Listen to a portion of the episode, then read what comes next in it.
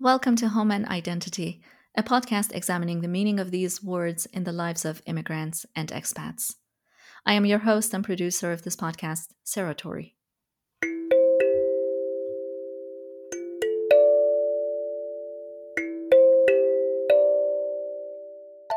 My guest, Emily, a professional musician and pianist, left the city of Guiyang in China over 15 years ago for the final destination of the United States. However, she faced some challenges arriving to this destination. She told me about those challenges and some of her other experiences along the way. I hope you enjoy this episode, and let's have a listen. Hi, Emily. Thank you so much for joining me. Welcome to the show. Can you introduce yourself? Hi, everyone. I'm Emily, and I am going to be 40 in 2 months. So I'm getting there. But well, age is in the mind. So I am originally born and raised in China, and I have been to America. This is my 15th year. Yeah, happy early birthday. 40 is definitely fun. I recommend it. So Emily, right. So can you tell me a little bit about which part of China you're from, because China is quite vast. So which area are you from? And can you tell me a little bit about language or languages spoken in your region? And if there are other, I really don't like the use of the word minorities, but for the lack of a better term, are there big minorities in your area? And how is kind of geographically, climate-wise, what was it like? Sure. My hometown is called, so in China, I think you can compare to province to state. And so my province is Guizhou and my city is Guiyang. So we have, my hometown is near southwest. It's like an hour, not even less than an hour flight to Sichuan. If people yes, the pepper. Yes, exactly. I think that's very close. And then we have similar cuisine. We all love spicy food, so very good. That's the part. So it's funny because my hometown's weather is paralleled with Bay Area weather, which is interesting. Okay. Yeah, because I notice every time my mom say, "Hey, it's raining here," I'm like, "Oh, it's raining here too." And the temperature is very similar somehow, but that's amazing. It is. I didn't realize that, and later on I realized, oh, okay, people call my city like a spring city. Like it will not get too hot, it will not get too cold, and people from the north, which is the coldest part of China, will oftentimes come to my city during like December through February, and people from the coast cities will come to my hometown during summertime, so they get a much better comfortable weather over there. Nice. Language wise, we have lots of different dialects in China. Like almost every province you go to, they speak different dialects. It drives me nuts. Right.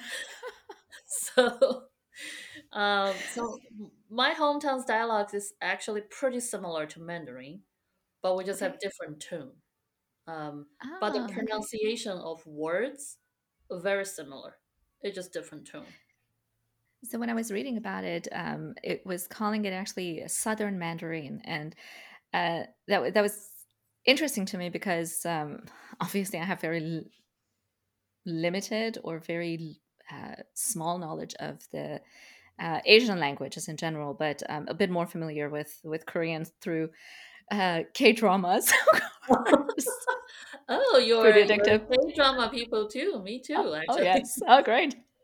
And it was kind of comparing it to Korean a bit and Japanese dialects, and I'm obsessed with Japan, so that was kind of comforting. But it was interesting to see that because I thought to myself, is it kind of like the Southern American English that we speak to, so our accent is a little bit different, or Southern Mandarin is kind of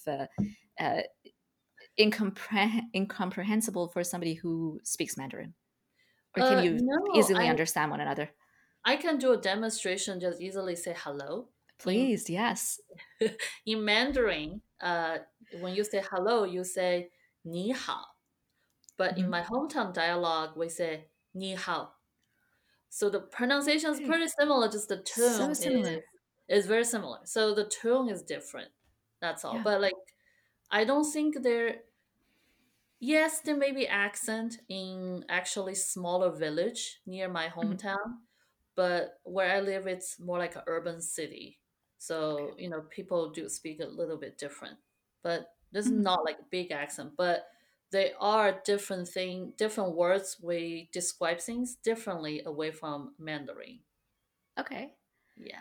That's really cool. I'm really drawn into any conversations about languages. So that's very fascinating to me. Now, tell me a little bit about Guiyang, your city where you grew up. What was it like growing up there? And you and I very briefly talked about some of the limitations that you had back there in terms of having access to certain things such as music CDs or movies and things like that. Kind of paint me a picture. What was it like? Living there, it's funny because Guiyang, to be honest, is not like Beijing and Shanghai so well developed.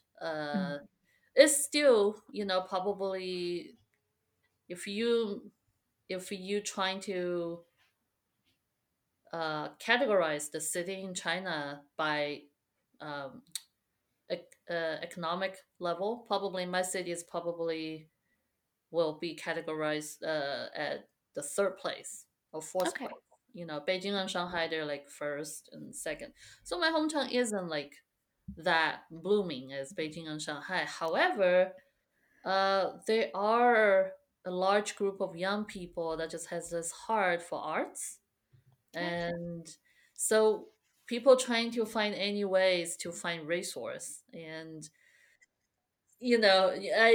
before the internet gets so popular, which in my mind, that was like during 1998 in my city. Probably in another city, it will be different years. But before that, it really just cassette tape, CD, videotape, and some of those things from other country, you can't even find it in a regular store. So we have to go to like, and then no one will tell you, hey, that store sell CD from America. You have to know someone to know that store sell the CDs. Sure. Otherwise, they get in trouble probably, right? Yeah. And I assume it's probably illegal because it's not on the rack. You go there, you have to ask. And then they ask you, it's like, who introduced you here? Who let you know about my place? It's like a speakeasy for CDs. It's kind of like, give me the password before I can show you the goods. Yes, exactly. So that's how we get, that's they called, I don't know if that's the real English word. Either you call it the chipped CD or cracked CD. Okay. So they somehow find a way to get a CD. They say it's imperfect condition in America or some other country. So they trying to get rid of it, and someone see the opportunity and brought it to China. So it was a big deal, like for rock band, for any underground music scene, people love to collect cracked CD. Would somebody get in trouble if anybody from the government officials basically found these CDs in your home? No. I think that's why it's cracked. You can say, "Oh, it's broken. I found it in the trash can." So there are no fines or sort of punishment for having this in your possessions. You just have to find an interesting, funny way to obtain it, basically. Yes, I think it's probably illegal for people making money off it. But once you have it, you can make up stories of how you get it. So. And were you then able to make copies of these CDs or somehow publish them some other ways? And I mean, how was the copyright laws over there? We're talking a long time ago. So I do believe because they're not cheap, actually. Yeah. If Okay. you think about in American dollar value, those things back then, that was like 1995, it will cost the equal amount of value of like $20. Oh my But God. it's not cheap. Like, it really is not cheap. And That's expensive now. I mean, especially with all of the resources that we have to get your totally. music anywhere you want, you know? Totally. And then our So musicians get paid poorly. I'm just saying. musicians get paid nothing. Yeah. Exactly. Yeah. So Who cares about the musician, right? that's right. That's Poor right. musicians. Yeah. It's like there's Which a is actually, oh, go go ahead. ahead. Oh, I would just remember a joke. It's like, what's your job? I'm a musician. Oh, okay. What's your job? What's your job? Musician. That's a hobby. That's not a job. It's so Which sad. is actually, this is what I was going to ask you is, which I didn't ask you at the beginning, was what do you do and what did you study? Because we met through music, our mutual love of music. Yeah. Um, For me now, it's become more of a hobby, and for you, it's still your for reals job. So Yeah. tell me. I was like, oh my God, I have to pray and then be appreciated that I can still be doing music as a job, even though people don't think that's a job. Uh, I What's um that? I'm a pianist. I studied piano performance in China, in Germany, and in the U.S. And right now, I'm actually the chair of the instrumental music department at Oakland School for the Arts. You did say that you studied in China, Yeah, and you went to university in Guiyang, and you had your education there, and then to Germany for a year, and then to the States to continue the education. Can you give me a little bit of a background about what education was like prior to university events? So, what was the primary education like there? Was it free? Did you have to pay hefty amounts of student loans like we do here? What was it like? Not really. Before college, like so, this in China, there's like a rules. It's like 9 years free education. So whether you go Mhm. to starting elementary school all the way to high school, it's all free. Okay. They are small amount of private school, but Mhm. usually they have a special mission, like we're a school where teaching English mainly, or there is some like we're teaching friends, or we're Mhm. teaching some other language. So, but that's Okay. very small amount. Okay. And people still, it's funny, like the public school, the free school are the harder one to get in. Mhm. Um, First of all, they're free, and then there are lots of prestigious school, middle school, elementary school, high school, all the way to college. So my education, it's funny because basically I think my mom and my dad decided I'm gonna be a musician before I even came out to the world. So my Was mom it is because you're coming from a musician family? Was it something that they practiced as well? My mom is a opera singer. My dad is a ballet Oh, dancer. So I remember you were talking about. Yes, now I remember. Okay. yeah, so that's why before I was even born, they probably like, okay, she's gonna be a musician no matter what. And I'm like, great. I don't have to pick. So, I don't so have I a have to choice. ask though, why musician and not a dancer? I guess your mom won, or did they flip a coin No, I and actually see did. who wins?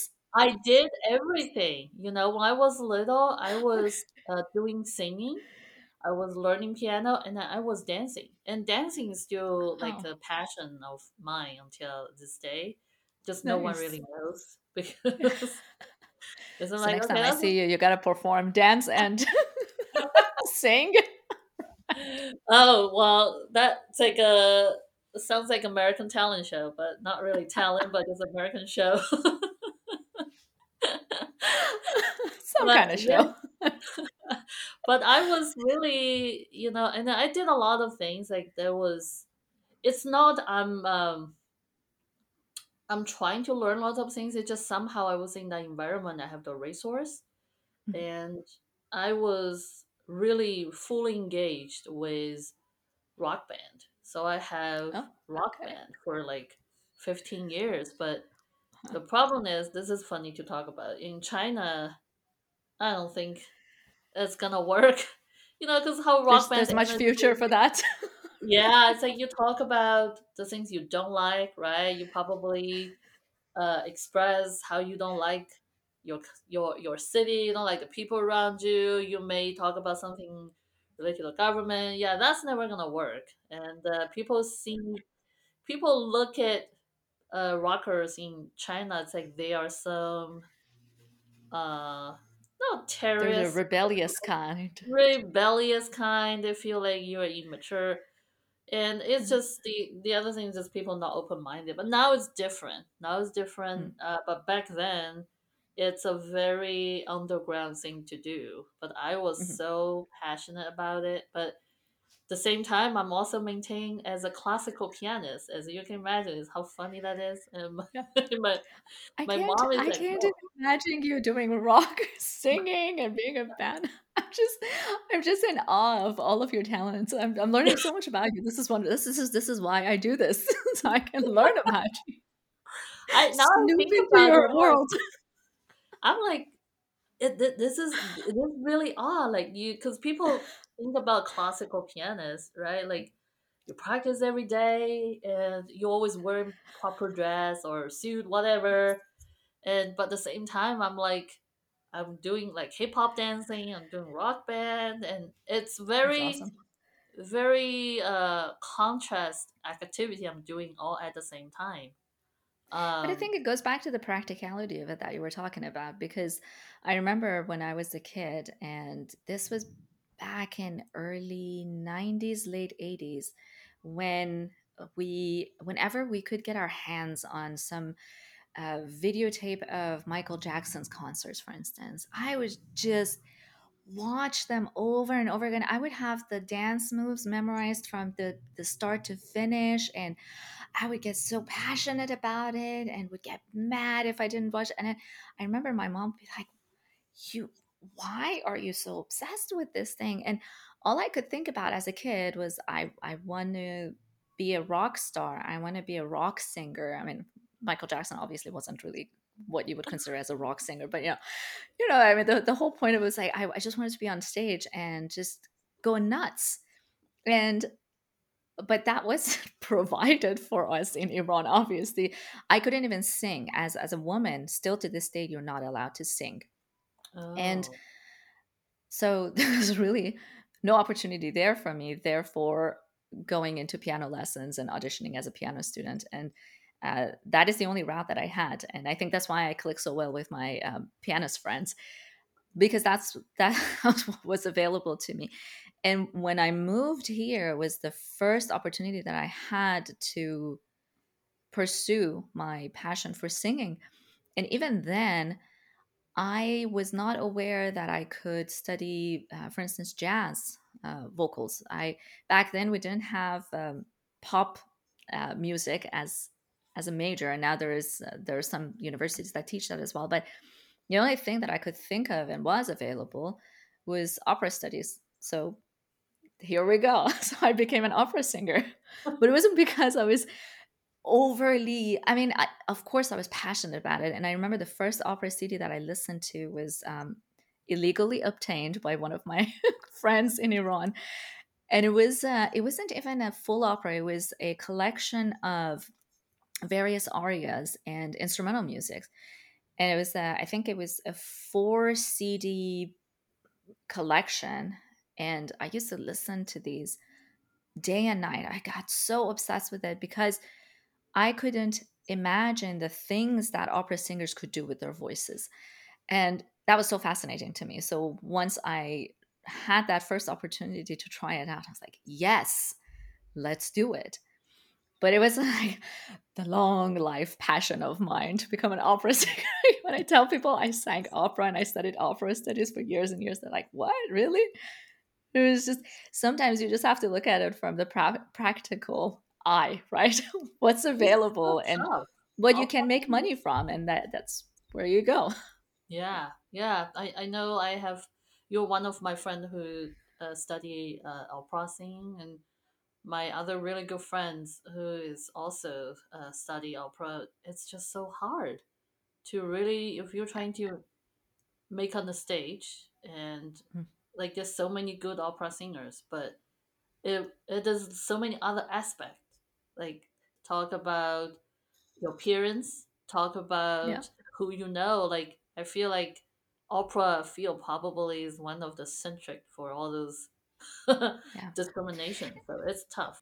You know, this is that other sad part of it. But I do want to go back to this point that you also made about politics of being in this field, but also I want to touch on that as an immigrant too, because you did study, you did reach really amazing things in your career and your studies as well. And you shared that you spent a year in Germany studying piano. So tell me a little bit about that, and also coming to the States and continuing your education. Was it a smooth path for you, or did you have to jump 1,000 hoops to get there? I can talk about Germany. First of all, language-wise, it was some hoops I had to jump through back then. So I came as an au pair, so I can stay with someone. They're paying me, and I still can study. But that you have to complete, I believe, either was 600 hours of studying in German, or 2,000 hours. I forgot. But I have to go to Shanghai to stay there for like 3 months to study. So that was the hoop I have to jump through. And my experience in Germany was interesting because I was staying with a family who, I think they were immigrant from Turkey. And so the husband owns a kind of like a high-end hair salon somewhere in Stuttgart. The wife, she was a designer, but she got some eye problem. So when I got there, she was like legally blind. Basically, she can pick on colors. She notices things moving, but she can't see what it is. But she's a very strong and smart woman. But and then there were dramas, because in the contract it stated that if I don't feel safe and comfortable in the environment, I could just leave. And I did. I took my passport and leave. And then later on they bagged me. And so we made a new agreement, and my life was much easier after that. But it was a lot of things to go through. And I remember going to the Stuttgart Music Institute having lesson was the happiest time for me. I remember I do enjoying being in a different city. And I remember because I know all the stores close on Saturday and Sunday, so there's not much you can do. It really isn't much, but I'm like, that's a good place to study. If you really want to study, there's not much distractions. But was Stuttgart then a big hub for Chinese students who wanted to study? I think Stuttgart, Berlin, and Frankfurt. There are a lot. Yeah, Frankfurt and. I think I forgot where the music school, Hanover Music School. It's also like a very prestigious, like Hanover is about a bit south of Hamburg, so further up north. Yeah, and then that's also like a big hub for Asian. I would say like Korean, Japan, Chinese musicians go study there. But Stuttgart was like, I remember. One of the people I met in Stuttgart, he took me to Stuttgart University, and there's a lot of Asian students over there. Oh, okay. Yeah. Was there a sort of an exchange program between Germany and China, or? People just somehow, there's a lot of study abroad students, but exchange program is more like what I did as an au pair. I can go there, do advanced study, or if you want to start, thinking about going to college, there you can go there, become an au pair first, and then you can start looking to school. But I remember the time I was doing it, that program just got pretty popular. So that's why, And did you specifically do that program as a sort of like a gateway to come to the States, or was it completely separate from your next move to the States? Oh, that's a good question. I was actually going to my mom's dream, and all her plan was send me to America right away after I graduated from my university. But at that time, it was very difficult to get visa. Even your, claim you have nothing to do, and with the government, criminal, whatever criminal cases, they could just reject you, simply say, I feel like you wanted to stay here permanently, so I don't want to give it to you, the visa. I got rejected 3 times. Even Wow.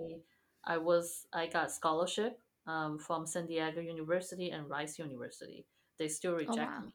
Yeah. So Oh, that's, so and yeah, that's then crazy. that is and then and some of our friends just suggest that maybe it's better you have a record that you went somewhere, and then you still Mhm. came back to China and then do your visa again. So then my mom said, well, let's see if there's any like good program that's not costing so much money, and then you still can do. So that's how I find out about our pair program. So I went to Germany for that year, which I really actually enjoyed it. The things that I learned from my teacher at Stuttgart, it was um, it was enormous. So I was really grateful for that experience. And after that, and I was very lucky to just get a visa right away. And that's So then you yeah. got your student visa, and did you apply to graduate school before coming in? And then once you got admitted, then they gave Yeah. you a visa, or were you okay? No, I applied for graduate school here, and I actually applied to 3 places: Cal State, San Diego University, and Rice again. Mm. But because I have relatives in the Bay Area, my mom just thinking it's better for me to be somewhere that has people that I know. And also, I was looking at the piano faculty's background and Mhm. their bios online, and I really found my past piano teacher Ellen was like really good fit. So Oh, nice. that's why I came to here. But I got my visa. They give you the student visa right away when they see that. But you do when I got here, I do have to attend called ALP programs, American Language Program, and Mhm. then you have to do like I did like almost a year. You have to take all kinds of courses related to learning English, and then you have to do pass uh, I forgot it was TOEFL or ESL. TOEFL? Yeah. Yeah, I forgot it was either one. I have to pass that, and then I see. but I don't have to do any audition because I already passed that audition while I was Mhm. in China. So Oh, okay. Nice. yeah, so they already see my video, and I show my transcript, all that. So I just need to pass the language program, and then And and then I off you go. yeah. So then when you got here and started your graduate degree, once you finished, because the graduate degree is not that long, it's only 2, maybe 3 years at most. Yeah. How did you then manage to stay afterwards? Were you able to get a work visa pretty easily or permanent residency? My original plan was like after I'm done with my graduate degree, I want to go back to Europe to study more. Okay. Maybe get an artist diploma or something. But at that time, I met my ex-husband, who is a composer. I don't know if you Yeah. remember him, but that Yeah. was Yeah. like during my time uh, at the while I'm undergoing my master degree at Cal State. So then we got married after that because he wants me to stay. I was actually like, I don't really mind. I do want to study more, but Yeah. that's how actually I got my uh, what you call it, green card because of Okay. Nice. marriage. Yeah. Yeah. So then I remember you were teaching, and then you were going back to China as well to visit, right? Was it regular sort of trips, or was it sort of once every 10 years kind of situation. It really is once every 20 years. So I've been here 15 years. I only been back twice. It was just, wow. Life is just too busy. And, you know, just never really, I wanted to make it regular, but I just couldn't. So can I ask you a very personal question? And please refuse to answer if you're uncomfortable with the question. So your previous marriage didn't work out. Sorry about that. Once you went through all of that, what made you want to stay in the U.S.? Because obviously one of the topics we talk about is home and, you know, where you feel you belong. What made you want to stay? That's a good question. To be honest, I feel like the performance opportunity was much more here. You don't have to know someone to have a concert. But in China, it really is all about relationships. You're going to know this person, you're going to know that person. So you can rent a place, like it just the access for musicians isn't as easy as here. You know, we have so many different venues here. You can rent anywhere basically. You can perform in a coffee shop. You can go to a small venue, have a nice piano. That's just not that case in China. And also, I do really enjoy the music scene. I didn't know how much I love jazz until I got here, and my jazz is awesome. And it really is. Yeah. So that, and also, there's so many musicians coming up with new ideas all the time, and I didn't know there is extant technique for piano playing. You can do things inside the piano until I got here. Don't go all Schoenberg on me. Oh, what have you put in your strings yesterday? No, they're definitely crazy things. Like, you know, they put foil in there. They put the beer bottles, and it's just beer bottle is a new one. I hadn't heard that one before. No, there's so many crazy things people do with piano, you know, and just other instruments too. But like, that's probably one of the reasons, like just the overall environment of being a musician here. Like, you feel like there's so many things you have easy access than in China. Do you feel like it's more also a bit of a freedom? And I'm not just talking about freedom in terms of where to go, what to do, what to perform, but also the freedom of mind to explore and just go crazy and put a beer bottle inside of your piano. No, for sure. I think that's definitely very different than China. Like, your creativity won't be limited by the culture there. Does that make sense? Like, it won't, you won't be able to worry about, oh my God, if I say this, is the government going to be okay? Is my people around me going to be okay? Like, you don't have to worry about that when you create music. You know, whatever you want to do, it seems like it's okay. Yeah, but in China it's different. So in a way it seems like it's not only something that people would look at in terms of the creativity that you do with your art specifically, but also maybe question your sanity a little bit and your proper manners or your prestige within the society. Is that as well? Yeah, I think so. I think it's just certain things you just can't talk about in China. It's just not proper. It's just not proper. And you don't want to get into trouble. You don't want the government has their eyes on you.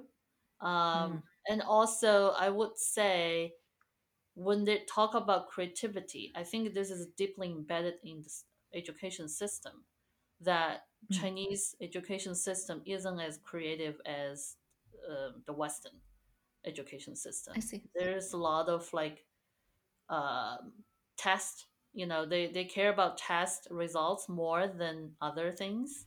So the creativity side is not there. And then you just create an audience base that probably won't have open mind And then so when they see new things that you don't have audience, you don't have a platform, how can you make a living? So it's all of that. But here, people see new creative things every day, things when they're a kid. So they're open-minded. And they embrace it, which is really cool. Yeah. Now, we did touch on it a little bit in terms of the government has an eye on you. How is sort of the censorship like in China in terms of the music that you want to produce? Obviously, they're much more strictly bound to tradition, if you would. And do you think, though, in a way, if you wanted to be more creative, or if you had the opportunity, or if you had the right connections, you still be able to do that? Or do you think that there's still a lot of censorship that happens from the government that keeps people from doing so? I believe so. Well, first of all, it depends on what art form. If I'm just a pianist, my content doesn't relate to any lyrics that so obvious for people, that may not be a problem. But if you're a singer, you sing lyrics that, relate to the government, yeah, you'll be in trouble. But what kind of trouble? It could be people cancel you, it could be you just don't get gigs anymore. They have their ways. I do know, talk about censorship, I think I do know one of the reasons why YouTube was banned in China is because the video of Tiananmen Square. That was one of the reasons. Yeah. So I think now in Shanghai, some area, because Shanghai was a very international city, and a lot of French. I think they were under some French culinary for a while. I totally forgot. But in Shanghai, there's a lot of people from other country, a lot of foreigners. So in some area in Shanghai, somehow they can access YouTube, but not everywhere in China. So that's one of the things. There are always means to access internet illegally if you want to. Yeah, we can talk to a lot of Iranians about that. You can get creative, totally. But so I'm actually glad you brought up the topic of Tiananmen Square. There was I think a study done not too long ago about the knowledge of folks in China living in China about that incident, as well as other incidents that were sort of widely talked about and expressed in Western countries as opposed to inside of China. Was it just because of the censorship of YouTube and the internet itself, or are there other ways that they control the speech, or the free speech for that matter? And can you give me some examples? I think, first of all, just in general, there's not much history writing in the textbook about Tiananmen Square. Okay. And it's a lot of propaganda. When you studied, and like I think all the way from even kindergarten all the way to college, you have to take some courses that basically is telling you how great the government is. So They kind of brainwash you since when you are very young. And some of the history, of course, is not going to be in that book, textbook. And I remember people know that Mao had some problems related to the revolutionary culture and the Tiananmen Square incident. But somehow they trying to, I forgot what exactly they did, but I just kind of remember like no one really talked about it, even though everyone know. It's just some like unspoken problem that everyone knows, but you kind of don't want to say it out loud. So that's another thing, because this is not that long ago. I mean, we're talking about 89, which is not even 40 years ago. This is 34 years ago, but What about parents talking about it to their children? Were they afraid that something was going to happen to their safety? You know, it's funny because I know not many parents talk to their children about this. If they do, they will say, well, this happened, but don't go out, say things. Like, that's what I heard the most. And there's no access to the footage until I saw on YouTube in China. There's no way. There's no footage. You can probably find it illegally, but yeah, they definitely blocked that resource and no picture, nothing. And people all know what happened, but the thing is, for people who are not in Beijing, some people probably don't even know what exactly is going on because the information just don't travel that far. Yeah. So that's a weird time period for people, but it's also really showed what is the culture like in China. Yeah, and we kind of touched on it a little bit on our pre-recording conversation about what it is now. So when Mao came to power back in late 40s, there was a lot of detachment from the West. And is that still the case? You did mention that Shanghai has a lot of foreigners living within the city. But what is it like now in terms of the relationship? Of course, not an easy relationship with the U.S. We all know that. But what about with other countries in Europe and also other Asian countries? Is the relationship pretty free and easy, or is it still a bit limited? I think compared to Mao's time is a day and night right now. Like, it's very open now. Yeah. So after that, I think it was like 1980. There's another leader named Deng. Mm-hmm. And he was in Shenzhen. That's, I think, where the first city opened their door to foreigners, mainly investors. And that brought a lot of money and opportunities to China. And everything. And that's always nice. Yeah. And everything. Money's nice. I know, right? Why not? And that city still remains one of the richest cities in China. There's just so many factories from, America or European. So right now it's very different, Of course, some of the internet platform from the U.S. or European still blocked. But there's a ways you can always, they call there's apps that people developed that you say you can jump over the wall and you can get access. But traveling wise, I like the phrase "jump over the wall." Yeah, this is literally what they call it. One of the app is "jump over the wall." That's amazing. Talk about creativity, right?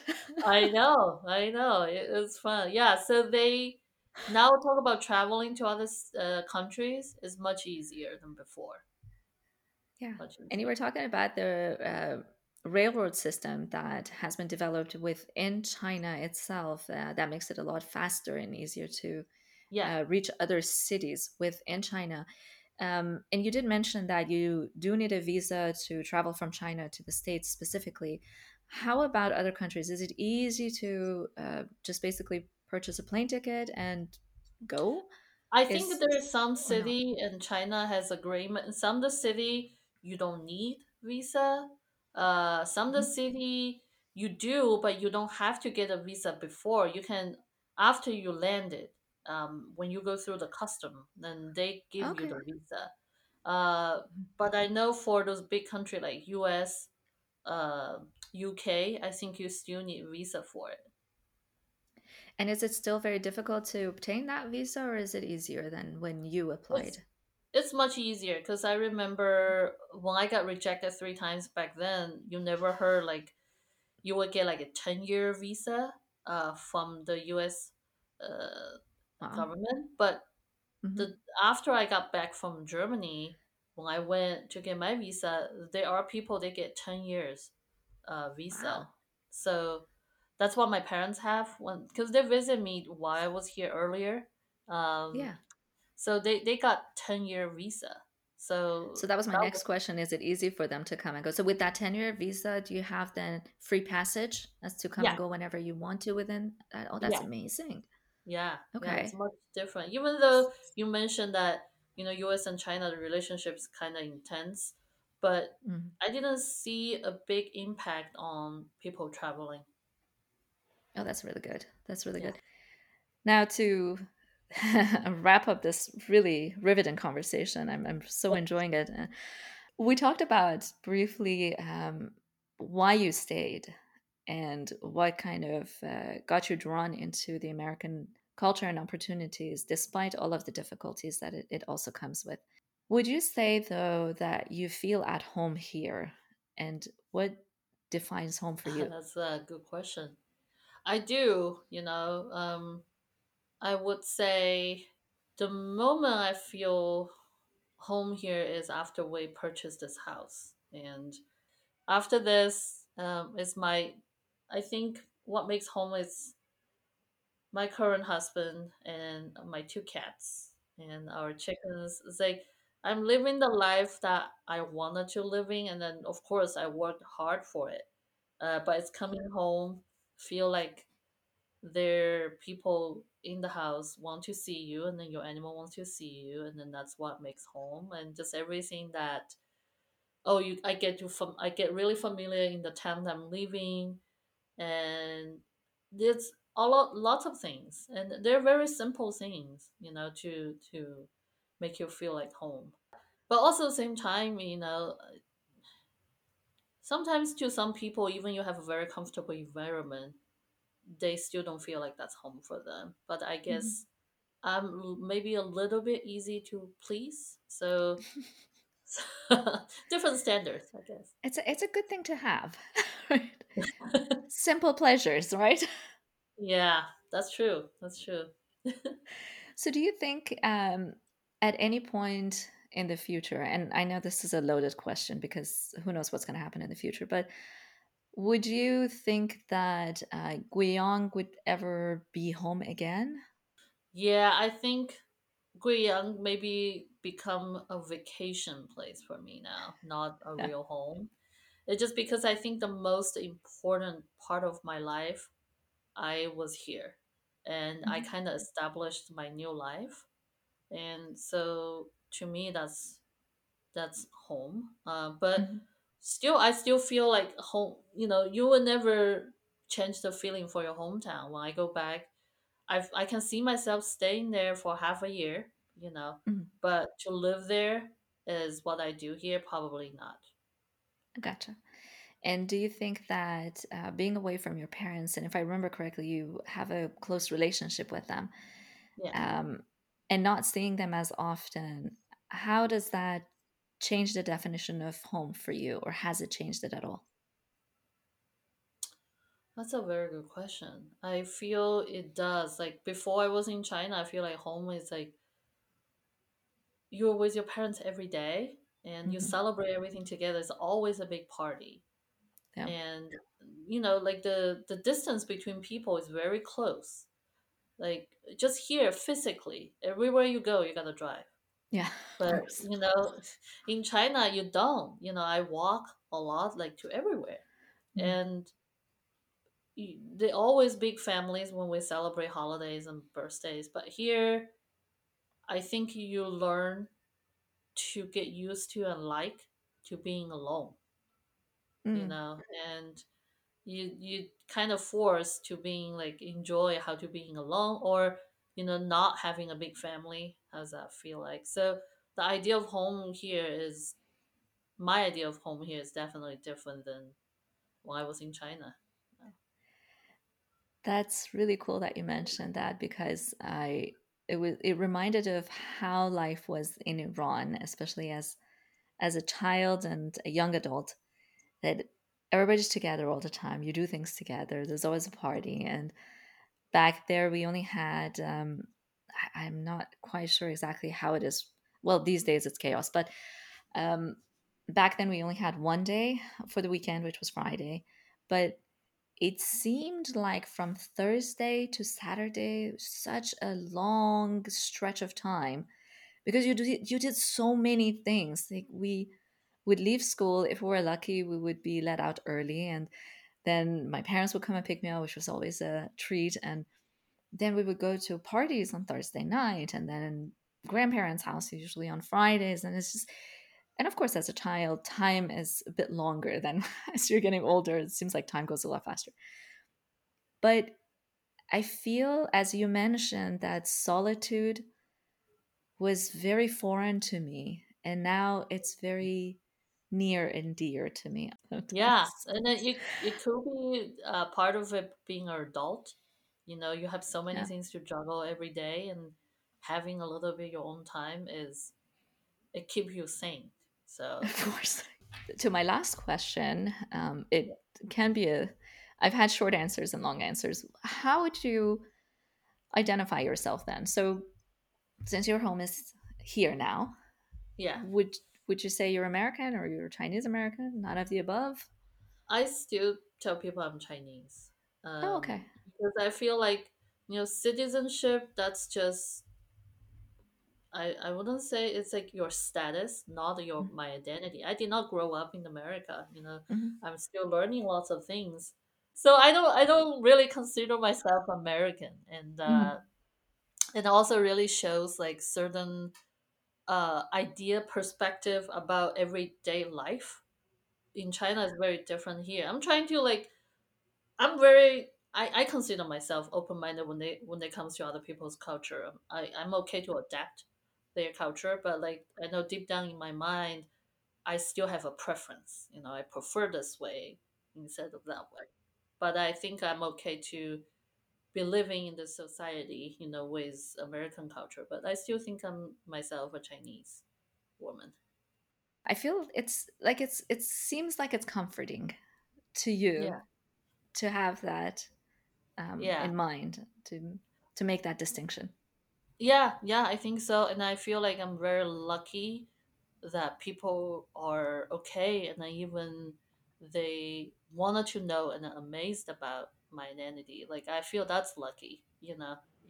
So. And you said that you have your preferences, and you know, with your identity, it's clear to you. And I think when I have these conversations about other folks who've immigrated to the States, and we talk about all these culture shocks and funny stories, I always say I don't think I ever could get used to it, and I just feel like there's always going to be some kind of little hints and culture shocks come to my life that I have to get used to. And I think that's part of the experience. That's part of the fun. Case in point, like the whole notion of like, now they're talking about Groundhog's Day, and I had no idea what this thing was. And like, I had seen a little, like, I don't know, animated movie or something, like a kids show about it years and years ago. So I kind of knew what it was, but it's like the concept didn't make sense to me at all. And I remember last year for the first time, because my kid was in kindergarten and he came home and was like, oh, Groundhog's Day. And my husband and him just started like bonding on this animal thing, the groundhog. It's just like, what are you guys talking about? So they're like, and this year, finally, after many times of practice, I learned the name, which is Poxitani Phil. Well, that's what they call the groundhog who comes out and I guess sees his shadow and another 6 weeks of winter or whatever.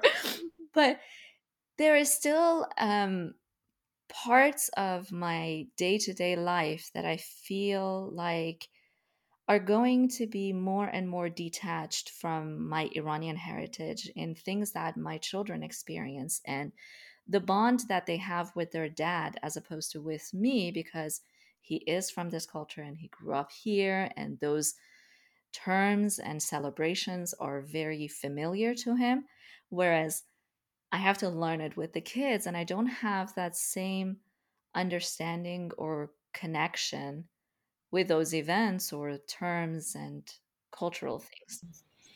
Yeah, so, I think you're totally right. And also, they did born and raised in the U.S. and the big environment, all U.S. culture. So it's right. And language also, you know, I speak to them in Farsi, and of course they always speak back in English, obviously.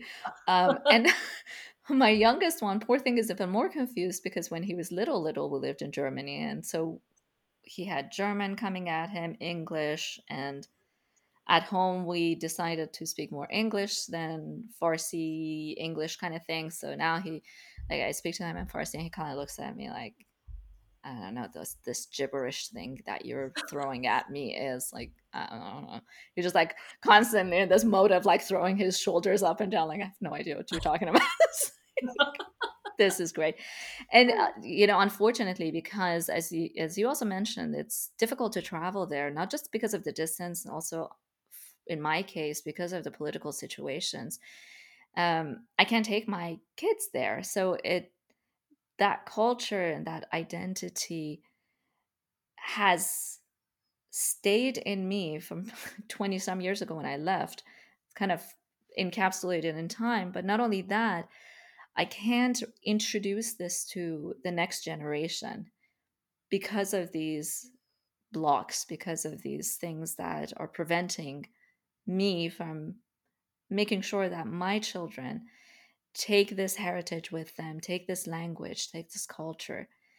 And so that's the whole recap of why we're talking about identity, why we're talking about home, and why is it important to all of us. No, I feel like I feel that too. Like I'm away, you know, just the things, just because you are in a totally different country, you know, just pure, simply that, and then you'll start getting far away from your culture. Like you, one quick thing I want to point it out because it is, I think tomorrow, on Sunday, is the last day of Chinese New Year. So we celebrate like 15 days. And in China, we never, my parents, they never decorate the house. But the feel of the celebration just there. You don't need to decorate your house. It's in the air. But it's in the air. And then like here, like me and my husband, he loves it too. He loves lights and he loves decorate. So we decorate our house like crazy, like all the lantern and all that. And then to make you feel like home. But in China, you know, not anybody's doing that much. So, and I still wanted to grab my roots and my culture, but it's different. You want to preserve what you can. Yeah, really. Certainly. Really. It's important because that really is me, who I am, you know, I'm born and raised there. I have a quick question for you. Like, when did you move to the U.S.? I moved here in 2000. Oh, really? Yeah. Wow. I didn't know that. I did not know that at all. When did you think? How long did you think I was here for? I saw you were born and raised here. No, it's just because you look so. It's just very natural in your environment, talking to people, and it just never occurred in my mind that you actually only been here since 2000. Like I really thought you were born and raised here. That's too funny. Yes, no, I completely was not born and raised here. I actually had finished high school and I was admitted to university before I moved here. Yeah, so that's cool. Yeah, it's been a while since I've been here. Now I can officially say I've been in the States longer than I have lived in Iran. But yeah. But probably long, but not that long. But when you and I left our country, we're, you know, pretty much aware our identity, you know, who we are and the things we grew up. So, absolutely. I think one of my cousins who was born and raised here, and she's a few years older than me, she told me something when after we moved to the States, and I didn't know her. I had never met her until I moved here. And she told me something interesting, which didn't make any sense to me at the time. She said, "You are much more Iranian than I am." And to me, it was such an odd thing to say. It's like, what do you mean? Your parents are both Iranian. And like, how much more Iranian can you get? And it took me several years to understand that she was absolutely right. And she doesn't speak the language. She, even though her mom celebrates all of the Persian holidays very thoroughly and religiously every year, I mean, more so than we ever did in Iran, kind of go back to what you mentioned about decorating your house and things like that. Like, she would celebrate the Persian New Year, I mean, above and beyond. She would bake all of these really traditional cookies that I didn't really have when I even lived in Iran. So it was just like really over the top.